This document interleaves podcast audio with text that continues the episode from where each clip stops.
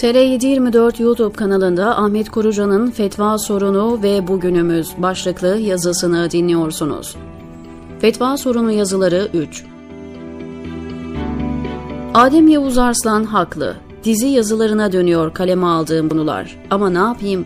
Köşe yazısı formatında derinlikli konular ele alınca başka yol bulamıyorum. Konuyu kısaca ve özet bir şekilde ele alma imkanı olmayınca ya köşenin sınırlarını zorlayacağım ya da yazıyı parçalayacağım.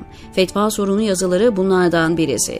2 yazı kaleme almıştım. Fakat Enes Kara'nın intiharı bu seriyi bozdu. Ardından o yazıya gelen okuyucu yorumları üzerine arka arkasına 6-7 daha yazı kaleme alınca uzun süre o seri yazılara ara vermiş oldum. Kaldığım yerden devam ediyorum ama siz isterseniz İslam dünyasının fetva problemi ve yürürlükte olan hukukla fetva ilişkisi başlıklı yazıları okuyarak neler yazdığımı ve nerede kaldığımı hatırlayabilirsiniz. En son fetvanın günümüz dünyasında icra etmiş olduğu fonksiyon ve toplumsal hayattaki karşılığından bahsetmiş, değişen dini, siyasi, iktisadi, tarihi, hukuki ve kültürel arka plan şartlarını nazara almadan fetvanın aynı fonksiyonu bugün icra edemeyeceğini yazmıştım. Evet, Müslüman halk muhayyilesinde fetvanın hala daha böyle bir kabule mazhar olduğunu biliyorum ama bu haliyle fetva sorunlara çözüm oluşturmuyor. Aksine sorunun bizzat kendisi haline geliyor.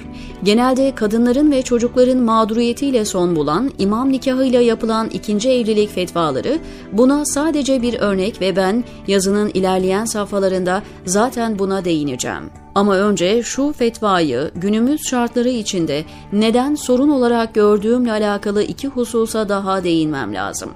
Müslüman halk muhayyilesinde hem dün hem de bugün fetvaya verilen değerin altında yatan en önemli sebeplerden birisi hayata ait hemen her meseleyi dinle irtibatlandıran zihniyetin varlığıdır. Bu zaviyeden bakınca hayatın her sahası dine aittir ve dinin söylediği ya da söylemek zorunda olduğu beyanı vardır. Hayatın dinle irtibatlanması yaklaşımına ben de katılıyorum. Peygamber Efendimizin misyonlarından birinin bu olduğuna ben de inanıyorum. Nitekim Efendimizin fiili, kavli ve takriri söylem ve eylemlerini sınıflandıran alimler fetva müftü misyonuna hep ayrı bir başlık açmışlardır. Gerçekten İslam'ın ayet ve hadislerle müntesiplerine sunduğu emir ve yasaklar, bunlar aracılığıyla insanlığa sunduğu genel değerler, ilkeler, prensipler hayatın bütününü kucaklıyor. Ama zannedildiğinin aksine İslam hayatın en küçük detaylarına kadar inip ahkam kesmiyor. Bütün zaman, mekan ve insanları ihata edecek kapsamda paket çözümler öne sürmüyor. Hz. Muaz'ın Yemen'e vali olarak giderken Efendimiz'le yaptığı son konuşmayı hatırlayabilirsiniz. Biz buna literatürde şuurlu boşluk diyoruz. Sınırlı naslar, sınırsız hadiseler diyerek izahlar getiriyoruz. İsteseydi Allah dinini öyle vaz eder, peygamberinin hayatını bu çerçevede bir zemine oturturdu. Bizler de sonradan gelen Müslümanlar olarak her şeyi hazır bulup hayatımızı buna göre yaşardık. Halbuki Allah bunu murad etmemiş. Zira yine Allah'ın ortaya koyduğu tekvini kurallar buna mani.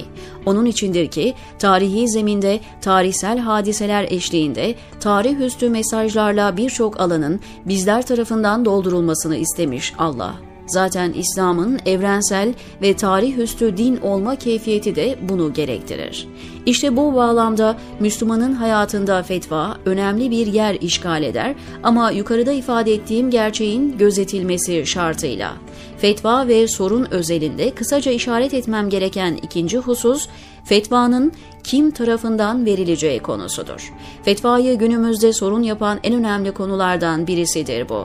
Klasik fıkıh kitaplarımızda içtihat için söylenen ehlinden sadır mahalline musadif olması fetva içinde geçerlidir. Müftü aynı zamanda müçtehit olmalıdır tespiti bunu ifade eder. Fakat şu hakikatle yüzleşmek zorundayız. Taklitçi zihniyetin asırlardan beri hakim olduğu bir dünyada içtihat ve ifta özelliğine sahip yetişmiş insanımızın sayısı çok az. Ben isim vermeyeyim ama isterseniz fetva adı altından halka ahkam kesen kişileri şöyle bir gözünüzün önünden geçirin, ne demek istediğimi daha rahat anlayabilirsiniz. Mahalle camiindeki imam ve müezzininizden, televizyon ekranlarında boy gösteren televaizlere varıncaya kadar o kadar çok isim var ki bunların hemen hemen hiçbirisi İmam-ı Azam deyip ağızlarını doldura konuştukları o koca hukukçunun bir kitabını bile okumamışlardır. Kur'an, sünnet, icma, kıyas vesaire deyip sıraladıkları hüküm, istinbat metotlarını, söz gelimi İmam-ı Şafii'nin ne El-Risale ne de El-Umm adlı eserinden açıp bakmışlardır. Bunları okuyacak Arapça lisanları bile yoktur. Söylemeye gerek var mı bilmiyorum ama sahasının uzmanı, uzmanlığının hakkını veren insanlar tabii ki istisnadır.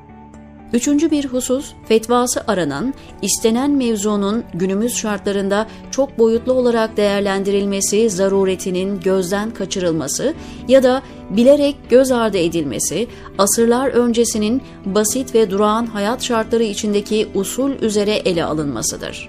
Bir başka tabirle, dini konularda gerçekten fetva ehline sahip bir insanın uzmanı olmadığı, ansiklopedik seviyede dahi olsa malumatının bulunmadığı konularda fetva vermeye kalkışmasıdır. Kripto paranın sözlük karşılığını dahi bilmeyen, onun blockchain, blok zinciri içinde ne anlam ifade ettiğine dair bir makale bile okumamış olan bir insanın caizdir, caiz değildir demesini kastediyorum. Halbuki ekonomi başta olmak üzere politik, sosyolojik, psikolojik, tarihi ve hukuki boyutları olan bu mesele ancak ve ancak sahalarında uzman olan insanların bir araya gelip ortaklaşa yapacağı mütalalarla bir sonuca ulaştırılabilir. Heyet içtihadı, kolektif içtihat denilen şeye işaret ediyorum. İslam hukukunu ilgi alanı olarak benimsemiş bir insan bu kurulda sadece bir fert olabilir. Halbuki bırakın İslam hukukunda uzmanlığı, ilahiyat mezunu diplomasına sahip olmayı, manası ve işlevini dahi bilmediği, kripto para konusunda fetva vermeye yeter zanneden bir zihniyet var karşımızda. Bu madalyonun bir yüzü. Bir de diğer yüzü var. O da bu zihniyetin ve temsilcilerinin toplumda karşılığının olması. Maalesef kaydıyla ifade edeyim, maalesef bu insanların toplumda karşılıkları var. Böyle olunca fetva sorunu yükselen bir ivmeyle mesafe kat ediyor ve katman katman toplumun en derinliklerine kadar yayılıyor. Bitmedi. Buradan devam edeceğim. Fetva sorunu üzerinde genel değerlendirmeler adına bir yazı daha kaleme alıp imam nikahıyla gerçekleştirilen ikinci evlilikler konusuna gireceğim nasipse, diyor Ahmet Kurucan TR724'deki köşesinde.